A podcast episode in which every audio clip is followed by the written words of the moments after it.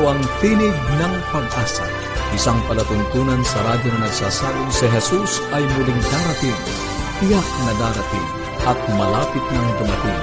Kaya kaibigan, kumandatang siya sa lubungin.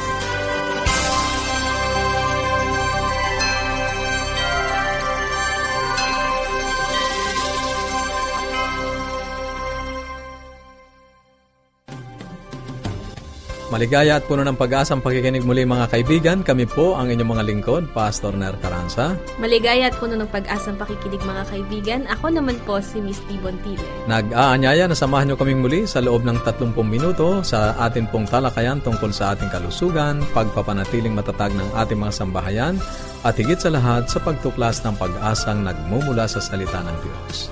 Nais po namin kayong padalhan ng mga aklat at mga aralin sa Biblia. At kung meron po kayong mga katanungan or nais nyo pong iparating sa amin, tumawag lang po at mag-text kasama po ang inyong pangalan at kompletong address para mabigyan po namin kayo ng mga aralin. Sa Globe, zero nine one seven, one seven four, two seven seven seven, zero nine one seven, one seven four, two seven seven seven, at sa Smart, zero nine six eight, eight five three, six six zero seven, zero nine six eight, eight five three, six six zero seven. Pwede rin po kayo mag-message sa ating Facebook page at mag-email sa connect at adventist dot p h.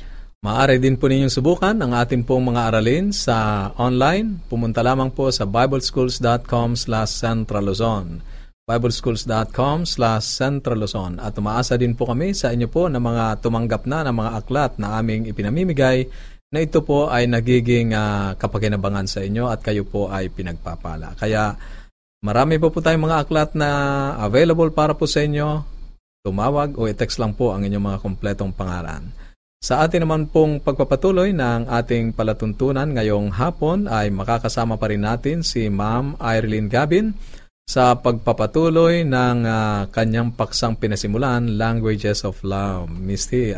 At syempre, makakasama pa rin po natin si Pastor Nerio Carranza sa pag-aaral ng Salita ng Diyos at ipagpapatuloy po natin ang serye sa pag-aaral ng Apokalipsis ngayon sa paksang Binigyang Kahulugan ang Pag-ibig. Ngayon po ay dadako na tayo sa ating buhay pamilya. Pakinggan natin si Ma'am Ayrilin Gabin.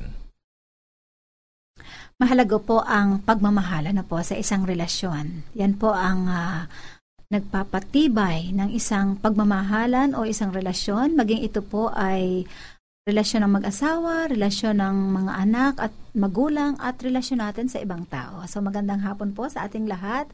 Ipagpapatuloy po natin ang ating pong sinimulan kahapon tungkol sa Love Languages na ito po ay sinulat ni Doctor Gary Chapman at uh, ito po ay sinuportahan ng iba pang mga research na itong mga pagpapahayag ng pag-ibig natin ay pwede nating gawin sa iba't ibang kaparaanan. Ano po?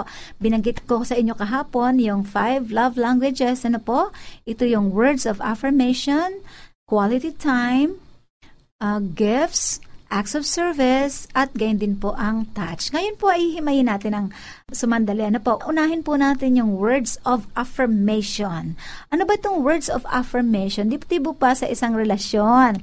Ang uh, words ay ginagamit natin ito, di ba? Uh, kung tayo ay nakikipagtalastasan, nakikipag-usap tayo sa asawa natin, sa mga anak natin, talagang ang ating gagamitin ay words. Although, merong dalawang klase po ng communication, ito yung verbal and non-verbal, pero mahalaga pa rin lagi yung words. At ang sabi po ni Doctor Gary Chapman, words of affirmation, ito po ay nakapagpapa lakas o nakakapagpatibay ng relasyon. Ano po? Ano ba itong mga words of affirmation? Sa mag-asawa, unang-una, di po ba ipinakikita natin ang ating pagmamahal sa pamagitan ng ating mga salitang binibitawan? For example, I love you, di ba? I love you, mahal ko. Yung, yun lang tawagan natin. Ano po? Ano po ba yung tawagan ninyong mag-asawa? Ito po ba ay mahal o love o babe o ano pa, mga mga honey, yan po yung mga tawagan. Yung mga pagtawag natin sa asawa natin, yan po ay salitang magbibigay sa kanya ng yung parang yung sweetness, ano po. At ini-encourage po natin na huwag nating gamitin yung tunay niyang pangalan. Gumamit po tayo ng words na makapagpapa, yung bang, di ba, kahit na sabihin nyo twenty years na kayong kasal, pero yung kikiligin pa rin ang bawat isa. Ano po, mahalaga yan sa isang relasyon.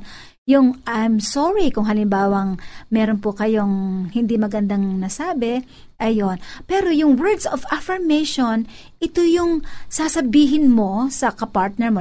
Doon muna po tayo mag-focus sa mag-asawa. Sasabihin mo sa partner mo yung magagandang nakikita mo po sa kanya. Halimbawa, sabihin mo, ang ganda mo talaga, mahal ko. Yan. Yan ay talagang sincere ka, galing talaga sa puso mo. Ang bait mo talaga, ang sipag mo talaga, ang husay mong magluto. Yung mga magagandang nakikita, magagandang katangian ng asawa mo, sabihin po natin yan. Yan ang ibig sabihin ng words of affirmation. Ayan. Na iba't ibang paraan ng pagsasabi po ng I love you. Kung hindi nyo po nababanggit palagi, ano po, yung salitang I love you, pwede mong sabihin yan sa iba't ibang mga paraan. Halimbawa, alam mo, ikaw talaga yung aking pinakasalan dahil ako'y naniniwala. Ikaw talaga yung binigay sa akin ng Panginoon. This is, these are words of affirmation. Yung mga salitang magbi-build up sa asawa mo, magbi-build up sa iyong, sa iyong mga anak. Ito po'y nakatutulong sa relasyon upang mas lalong maging malapit kayo sa isa't isa. Hindi yung pagkatapos po ng kasalan, nung nalilig, nagliligawan po kayo, ay malimit yung sinasabi yung I love you, pero pagkatapos ng kasal, eh ba't parang hindi nyo na masabi yung I love you? Parang hirap na hirap na kayong bitiwan yung I love you, samantalang na naliligaw pa lang ay talaga namang ang I love you ay mayat mayang sinasabi. Bet, pero bakit nung mag-asawang yan po ang sinasabi ng ibang mga mag-asawahan ay nawawala na po yon. So, ang sabi po ni Doctor Gary Chapman at iba pang mga expert pagdating po sa relationships, words of affirmation are very, very important in building the relationship and or yung mapanatili in sustaining the relationship ng mag-asawa, gayon din po kasama ang mga anak. Tatandaan po natin yan na huwag po natin kalilimutan. Assignment natin yan, ano? Na lagi nating sabihin, sambitin ang mga magaganda, no? Sincero tayo na sinasabi natin, huwag tayo mag-focus doon sa mga hindi maganda. Sabihin natin ang mga magagandang katangian ng ating asawa, huwag po tayong sa sarili lang natin. Let us be generous in uh, saying words of affirmation sa ating asawa. At kapag lagi natin pong sasabihin ito, yung sa una siguro medyo kung hindi kayo sanay, utay-utay lang hanggang sa maging habit mo na ang pagsasabi nito. Kasi tayo mismo na nagsasabi nito po ay nabibless din tayo. Masaya din tayo na nasasabi po natin ito sa atin ating asawa at sa atin din pong mga anak and other family members. Yan po ang iiwan ko sa inyo at mismo ang Panginoon na nagsasabi po sa atin na mahal po niya tayo. Sabihin po natin, express natin ang ating pagmamahal sa atin pong mahal sa buhay. Thank you very much po. Bukas atin pong ipagpapatuloy at isa na naman pong magandang love language ang atin pong uh, pag-uusapan at yun po ay may kinalaman sa quality time. Thank you po. Ayan mga kaibigan, maraming salamat po kay Ma'am Ayrilin Gabin sa napakagandang topic na love language. Isa sa mga love languages natin ay words of affirmation. So dapat maging maingat tayo sa ating mga sinasabing mga salita na bibinibitaw natin sa ating mga mm. kapwa. At siyempre, isa yun sa mga nakakapagpa-tibay uh, ng pagsasamahan natin sa ating. So, antabayanan nyo po sa mga susunod na kabanata ang mga iba pa pong mga love languages. Napakaganda po ng ating mga paksa. Kaya po kung meron po kayo mga katanungan or anuman po ang inyo pong nais na iparating sa amin, tumawag lang po at mag-text sa Globe zero nine one seven, one seven four, two seven seven seven, zero nine one seven, one seven four, two seven seven seven, at sa Smart zero nine six eight, eight five three, six six zero seven, zero nine six eight, eight five three, six six zero seven. Pwede rin po kayong mag-message sa ating Facebook page, facebook.com slash AWR Luzon, Philippines, at mag-email sa connect at adventist.ph. At ngayon naman po ay magpapatuloy po tayo sa ating Um, aralin, Apokalipsis ngayon, binigyang kahulugan ang pag-ibig. Ngayon po ay ipagkakalob sa atin ni Pastor Ner. Pastor Ner, ano naman po ang ating uh, masasabi ngayon sa binigyang kahulugan ng pag-ibig? Salamat, Miss T. Atin pong ipagpapatuloy ang ating pinasimulang pag-aaral kahapon tungkol po sa kautusan ng ating Panginoong Diyos. Ano? Ngayon ay paano ba binigyang kahulugan ito, ang uh, kautusan ng ating Panginoong Diyos? Siguro ay hindi na bago sa atin o narinig na natin ano, ang mga salitang pinawi na ang kautusan nang si Kristo ay mamatay sa krus. O kaya ay narinig na natin na sapagkat tayo ay nasa ilalim ng biyaya at wala na sa ilalim ng kautusan, na tayo ay malaya na sa sampung utos. O na tayo ay nasa bagong tipan at uh, mayroon na lamang dalawang uh, utos sa bagong tipan. Ang ibigin ang Panginoong Diyos ng buong puso at ang ibigin ang ating kapwa na kagaya ng ating mga sarili. O na sa bagong tipan ay mayroong bagong utos na ibinigay si Jesus. At yun ay ang ibigin ng Panginoon at ibigin ng ating kapwa.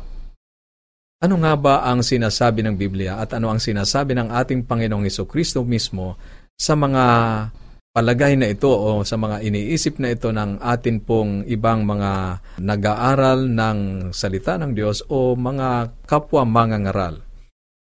Kaibigan, ang totoo ng sabihin ni Jesus na ang bagong utos ay ang ibigin ng Diyos at ang ating kapwa-tao, sa katotohanan ay binabanggit niya ang nasa lumang tipan. Ano? Uh, kino-quote niya sa Deuteronomio, Kabanatang six, Talatang four at five. Babasahin ko po. Ang sinasabi po ay, iyong iibigin ang Panginoon mong Diyos ng iyong buong puso, at ng iyong buong kaluluwa at ng iyong buong lakas. Mm-hmm. At ang isa pa rito ay matatagpuan naman sa Levitiko, Kabanatang nineteen, Talatang eighteen. Iibigin ninyo ang inyong kapwa na gaya ng sa inyong sarili, ako ang Panginoon. Kaya yung sinasabi natin o ng iba nating mga kasama sa pag-aaral ng Biblia na mayroong bagong utos na ibinigay si Jesus, ang katotohanan ay kinokot ng ating Panginoong Yesus ang kautusan na nandun sa lumang tipan. Ang binasa nga ni Misty sa Deuteronomio, Kabanatang six, Talatang four at five, at ang aking binasang nasa Levitiko, Kabanatang nineteen, Talatang eighteen. Sinabi ni Juan sa ikalawang Juan, Kabanatang one, Talatang five, ito po ang sinasabi, hindi waring sinusulatan kita ng isang bagong utos, kundi niyaong ating tinanggap ng pasimula na tayo'y mangag-ibigan sa isa't isa. Ayan, maliwanag po dyan na sinasabi ng ating Panginoong Diyos, sangayon kay Juan, na hindi parang sinusulatan tayo ng ibang utos o bagong utos, kundi yung tinanggap na natin noong una pa, noong pasimula. Ang tanong ay, paano sasabihin ni Jesus, ibinigay ko sa inyo ang isang bagong utos at pagkatapos ay ikokot niya ang lumang tipan? Bakit sinabi ni Jesus na ang bagong utos ay ang pag-ibig sa isa't isa at sinabi ni Juan na ang utos na mahalin natin ang isa't isa ay hindi isang bagong utos, ngunit isa na mayroon tayo mula sa pasimula? Sino kaya ang tama? No? Si Jesus o si Juan? At kung kailangan kong pumili sa pagitan ni Jesus o ni Juan, siyempre pipiliin natin si Jesus. Ngunit posibleng pareho silang tama. Paano naman sila magiging parehong tama? Kaibigan, mayroong dalawang magkakaibang mga salita sa Griego para sa salitang English na bago o new. Ang isa ay ang salitang Griego na neos at ang isa ay kainos. Ang ibig sabihin ng neos ay bago na may kinalaman sa panahon. Ang isang bagong neo ay katulad ng isang bagong-bagong kotse na may zero na milyahe sa odometer. Hindi ito umiiral bago pa ang panahon na ito ay ginawa, bago pa ito minanufacture. Ngunit ang kainos ay nangangahulugang bago sa pagtukoy sa isang pagbabago. Halimbawa, Misty, ano, ako ay hindi bumibili ng brand new na kotse kasi wala kaming pambili ng brand new. Malimit ay second hand. Dahil sa second hand ay malimit na nagpapalit. Uh, sa tuwing kami ay nakakapagpalit, sasabihin ng aming kapitbahay, kapag naiuwi ko na yung uh, bagong uh, Uy, sasakyan. Bago. Oo, oo, may bago ka na namang sasakyan. Bagong luma. Bago sa amin, pero luma na siya. Mm-mm. Luma na siya. Yun ang tinatawag na kainos. Ito ay bago sa amin, ngunit tiyak na hindi niyos o yung bagong-bago talaga na hindi pa brand nagagamit. New, o brand new. Oo. uh, dahil ito ay nagamit na bago pa namin mabili, yung second hand. Mm-hmm. So, bago sa amin, kainos yun. Neos, yun talaga yung bagong-bago o brand new. Ito ang salitang Griego na ginamit ni Juan. Ito ang mga salitang Griego na nagpapaliwanag ng bago. Mapagtitibay lamang natin mula dito na hindi talaga nagbigay ng bagong utos si Kristo, na hindi pa umiiral noon. Ito lamang ay bago para sa kanila. Ang mga tao ay hindi nakikita ang katotohanan ang utos ng Diyos ay kautusan ng pag-ibig. Ang mga pinuno ng Israel ay sinisikap na maging katanggap-tanggap sila sa Diyos sa pagsunod ng kautusan. Ang hindi may iwasang bunga ay mas naging kritiko sila at mapanghusga sa iba. Kaya ang tunay na prinsipyo ng pag-ibig ay nawala. Sinusubukan ni Kristong ituro sa kanila ang tunay na kagandahan ng kautusan. Sa ganitong diwa, ibinigay ni Kristo sa kanila ang isang utos. Ngunit tiyak na ito ay hindi kapalit ng kautusan sa lumang tipan. May kita natin maya-maya na ito ay pinalawak pa ni Jesus. Basahin natin muli ang uh, nasa ikalawang Juan, kabanatang isa, talatang anim, uh, Misty. Ito po ang sinasabi, at ito ang pag-ibig na tayo'y mangagsilakad ayon sa kanyang mga utos. Ito ang utos na tayo'y mangagsilakad sa kanya gaya ng inyong narinig ng pasimula. Dito ay sinabi ni Juan na walang alinlangan sa mga salita na ang tunay na pag-ibig ay ang pagsunod sa mga utos ng Diyos. Kung saan sinusunod ang utos ng Diyos, mayroong pag-ibig. Kung gayon, ang utos ng Diyos ay talagang nagtuturo sa atin kung paano magmahal o umibig. Sa katunayan, ang kautusan ay binibigyang kahulugan ang pag-ibig. Pakinggan natin ito, Misty. Mm-hmm. Ang Diyos ay pag-ibig. Ang pag-ibig ay pagsunod sa kautusan ng Diyos. Ang dalawang bagay na kapareho ng ikatlong bagay ay magkakapareho sa isa't isa. Sinasabi dito, Misty, na kung ang Diyos ay pag-ibig at ang pagsunod sa kautusan ay pag-ibig, ang ibig sabihin, ang kautusan ay pag-ibig. Mm-hmm. Tama ba? Tama. Oo. So, ang kautusan ng Diyos ay uri ng mga nasusulat kung ano talaga ang tunay na pag-ibig. Masusukat mo talaga kung ano ang tunay na pag-ibig. Pagtinignan natin sa kautusan. So, sinasabi mo, Pastor, kapag uh, dahil ang Diyos ay pag-ibig, mm-hmm. tapos kapag sumunod ka sa kautusan, sa kautusan ng Diyos, iniibig mo ng totoo ang ating Panginoon, tama, ang ating Diyos. Tama, oo, correct. Sa lumang tipan, sinasabi ng kautusan, huwag kang magkakaroon ng ibang Diyos sa harap ko. Sa bagong tipan, sinabi ni Jesus, ako ang una at huli. Ang ibig sabihin, dapat. loyal ka dapat. Oo, oo loyal ka dapat. Ang kautusan ay sinasabi, huwag kang sasamba sa mga Diyos-Diyosan. Mm-hmm. Sinabi ni Jesus, sambahin mo ang Panginoon mong Diyos at siya lamang ang paglilingkuran. Walang ibang Diyos na pag... Uh, siya lamang. Siya lamang, oo. Ang kautusan ay sinasabi, huwag mong babanggitin ang pangalan ng Panginoon mong Diyos sa walang kabuluhan. Ano naman ang sinabi ni Jesus, ah, Misty? Walang ibang pangalan sa silong ng langit na ibinigay na sukat nating ikaluligtas. Mm, sa pamamagitan lang ng ating Panginoong Jesucristo. Ang kautusan ay sinasabi, igalang mo ang iyong ama at ina. Ano naman ang sinabi ni Jesus? Sinabi ni Jesus, ako'y naparito upang gawin ang kalooban ng aking ama na nasa langit. Naging masunurin siya. Mm-hmm. Nakita sa kanyang halimbawa ano, na talagang iginagalang niya. niya at sinusunod niya ang kanyang ama. Ang kautusan ay sinasabi, huwag kang magsisinungaling. Sinabi naman ni Jesus, ako ang katotohanan. Mm, kasi ang pagsisinungaling ay walang katotohanan, di ba, sa kasinungalingan. Mm-mm. Ang kautusan ay sinasabi, huwag kang papatay. Ang sinabi naman ni Jesus, ako ang pagkabuhay na muli at buhay. Siya ang pinagmumula ng buhay. Oo. Ang paggalang sa kabanalan ng buhay ay nasa Kanya.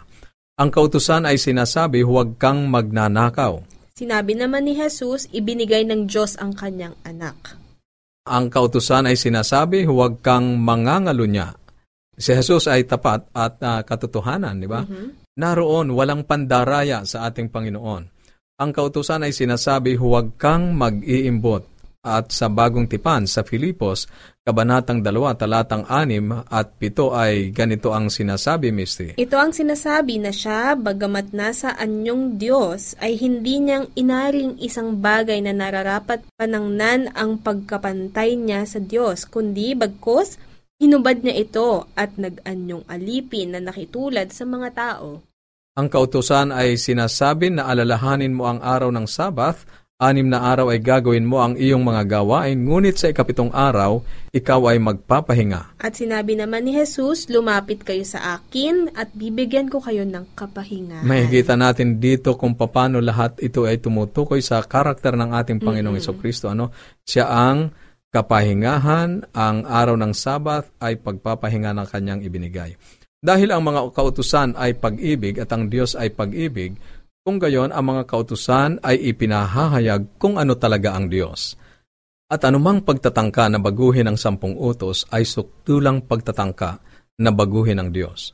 Ngunit ang Diyos ay siyang kahapon, ngayon at bukas. Ang Diyos ay hindi maaaring baguhin, hindi siya maaaring palitan ng tao. Ipiniliwanag ito ni Pablo sa Roma, Kabanatang labing tatlo, talatang walo hanggang sampu. Ito ang sinasabi, huwag kayong magkautang ng anupaman sa kanino man, maliban na sa mag-ibigan kayo, sapagkat ang umiibig sa kanyang kapwa'y nakaganap na ang... Nakaganap na ng kautusan. Ano, Misty? Na ng ang kautusan. Umiibig sa kanyang kapwa ay sinunod ang kautusan. No? Ang pag-ibig ay gumaganap ng kautusan. Ito ay mas maliwanag. Ngunit hindi ito nangangahulugan na ang pag-ibig ay kapalit ng kautusan. Sinasabi lamang dito na ang pag-ibig ay gumaganap ng kautusan.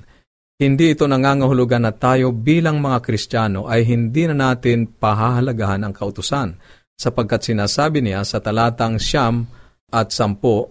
Ito po ang sinasabi, mm-hmm. sapagkat ito, huwag kang mangangalunya, huwag kang papatay, huwag kang magnanakaw, huwag kang mananakim, at kung mayroon pang ibang utos, ay nauuwi sa salitang ito. Sa makatuwid, bagay ibigin mo ang iyong kapwa na gaya ng inyong sarili. Ang pag-ibig ay hindi gumagawa ng masama sa kanyang kapwa. Ang pag-ibig nga ay siyang katuparan ng kautusan. Yan, napakaliwanag dito na ang kautusan ay ipinakikilala bilang kautusan ng pag-ibig. Narinig mo, kaibigan, ang pag-ibig ay hindi kapalit ng kautusan. Ito ang diwa ng kautusan. Tinutukoy ng kautusan ang mga prinsipyo ng pag-ibig. Napakahirap naman sigurong sabihin nating iniibig natin ang sino man malibang bukal sa loob nating sinusunod ang kautusan ng Diyos. Ano? Kung maingat nating pag-aaralan ng mga ito, matutuklasan natin ang unang apat sa sampung utos ay itinuturo sa atin kung paano iibigin ang Diyos. Samantalang ang huling anim ay nagtuturo sa atin kung paano naman natin mamahalin ang ating kapwa. Kaya sinabi ni Jesus na mayroong dalawang utos. Sa Marcos, Kabanatang labing dalawa, talatang tatlumput at tatlumpu't isa. Ito po ang sinasabi, iibigin mo ang Panginoon mong Diyos ng buong puso at iibigin mo ang iyong kapwa na gaya ng iyong sarili. Kaya bang ipahiwatig ng isang tao na iniibig niya ang Diyos kung mayroon siyang ibang mga Diyos? O kung kanyang binabanggit ang pangalan ng Diyos sa walang kabuluhan, o sumasamba siya sa mga Diyos-Diyosan, o kinalilimutan niya ang araw ng Sabath. Maipahahayag ba ng isang tao na iniibig niya ang kanyang kapwa kung siya ay nagsisinungaling sa kanya, o kaya ay pinagnanakawan niya ang kanyang kapwa, o pinag-iimbutan ang pag-aari ng iba? Kaya dito ay maliwanag na tinutukoy ng ating Panginoong Jesucristo ang sampung kautusan na nauuwi sa dalawa, pag-ibig sa Diyos at pag-ibig sa kapwa. Sa Roma, Kabanatang labing tatlo, talatang siyam ay sinabi ni Pablo. Ito po ang sinasabi, ang mga kautusan, huwag kang mangalunya, huwag kang papatay, huwag kang magnanakaw, huwag kang mananakim, at kung mayroon pang ibang utos ay nauuwi sa salitang ito. Sa makatuwid, bagay ibigin mo ang iyong kapwa na gaya ng iyong sarili. Yan, napakaliwanag po niyan, kaibigan, na hindi bagong utos o hindi inalis ang sampung kautusan o ipinako sa krus o pinawi sa krus, kundi pinalawig ng ating Panginoong Jesucristo. At sa bagong tipan ay kinote ni Apostol Pablo ang mga kautosang ito na ang ibig sabihin ito ay nananatili at umiiral. Sa madaling salita, kung pagsasamasamahin natin ang mga kautosang ito, ito ay nauuwing lahat sa pag-ibig. Kung gayon, ang pag-ibig ay ang pagtupad sa kautusan. Sinabi ni Jesus, tinupad ko ang kautusan ng aking Ama. Sinunod niya ang mga iyon, at sa talata ring iyon ay pinapayuhan niya tayong ganun din ang gawin, upang tayo ay manatili sa kanyang pag-ibig. At sa Juan, Kabanatang labing apat, Talatang labing lima at dalawampu't isa, sinabi ni Jesus, "Kung ako'y inyong iniibig, ay tutuparin ninyo ang aking mga utos. Ang mayroon ng aking mga utos at tinutupad ang mga yaon, ay siyang umiibig sa akin." Napakaliwanag, kaibigan, na sa salita ng ating Panginoong Diyos at sa mga sulat sa Biblia sa Bagong Tipan, ang sampung utos ay nananatili. Hindi bagong utos na nag-aalis sa sampung kautusan, kundi isang bagong utos na nagpapaliwanag kung ano talaga ang pag-ibig ng Diyos. At ang pag-ibig ng Diyos ay nakikita sa kanyang mga utos. Dahil lamang sa pag-iwas ng ilan, sa ikaapat na utos, ay nawawala ang pagpapahalaga sa sampung utos ng Diyos. Kaibigan, ipagpapatuloy natin ang pag-aaral sa paksang ito bukas at marami pa tayong matutuklasan na nais ng ating Panginoon na maging bahagi ng ating pananampalataya at pagsunod sa Kanya. Ayan, maraming salamat, Pastor Nair. Sinasabi lang po ng ating banal na kasulatan na uh, ang pagsunod natin sa utos ng ating Panginoon ay isang way na iniibig natin at tunay ang ating pagmamahal sa ating Panginoon. Kung meron po kayong mga katanungan at anuman po ang inyong mga gustong iparating sa amin, tumawag lang po kayo at mag-text sa Globe zero nine one seven, one seven four, two seven seven seven, zero nine one seven, one seven four, two seven seven seven, at sa Smart zero nine six eight, eight five three, six six zero seven, zero nine six eight, eight five three, six six zero seven. Pwede rin po kayo magpadala ng mensahe sa ating Facebook page, facebook.com slash AWR Luzon, Philippines, at mag-email din po kayo sa amin sa connect at adventist dot p h. Maraming salamat po sa inyong pagsubaybay at sa atin pong pansamantalang paghiwa-hiwalay. Baunin natin muli ang salita ng ating Panginoong Diyos sa Apokalipsis Kabanatang dalawampu't dalawa, Talatang dalawampu, ang nagpapatutuo sa mga bagay na ito ay nagsasabi, "Oo, darating ako." At habang inaantay natin ang kanyang pagdating, panghawakan po natin ang kanyang salita sa Isaiah fifty-nine one. Narito ang kamay ng Panginoon ay hindi maikli, na hindi makapagligtas, na hindi mahina ang kanyang pandinig, na ito hindi mahina. Bukas po muli.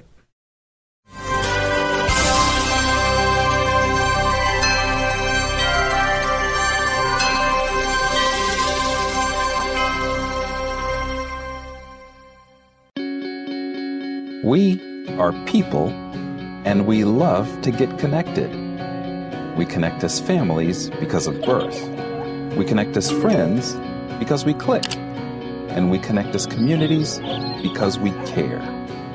Seventh-day Adventists are people who connect in communities called congregations, which in turn connect to form conferences, who connect together to form unions, divisions, and the General Conference. Why do we connect? It starts with a connection to the Creator, who invites us on a spiritual journey. When we journey together, we can help each other along the way. This journey is a journey of a lifetime, and as we learn and grow, life becomes filled with meaning and purpose. Our greatest joy is in helping others along the way.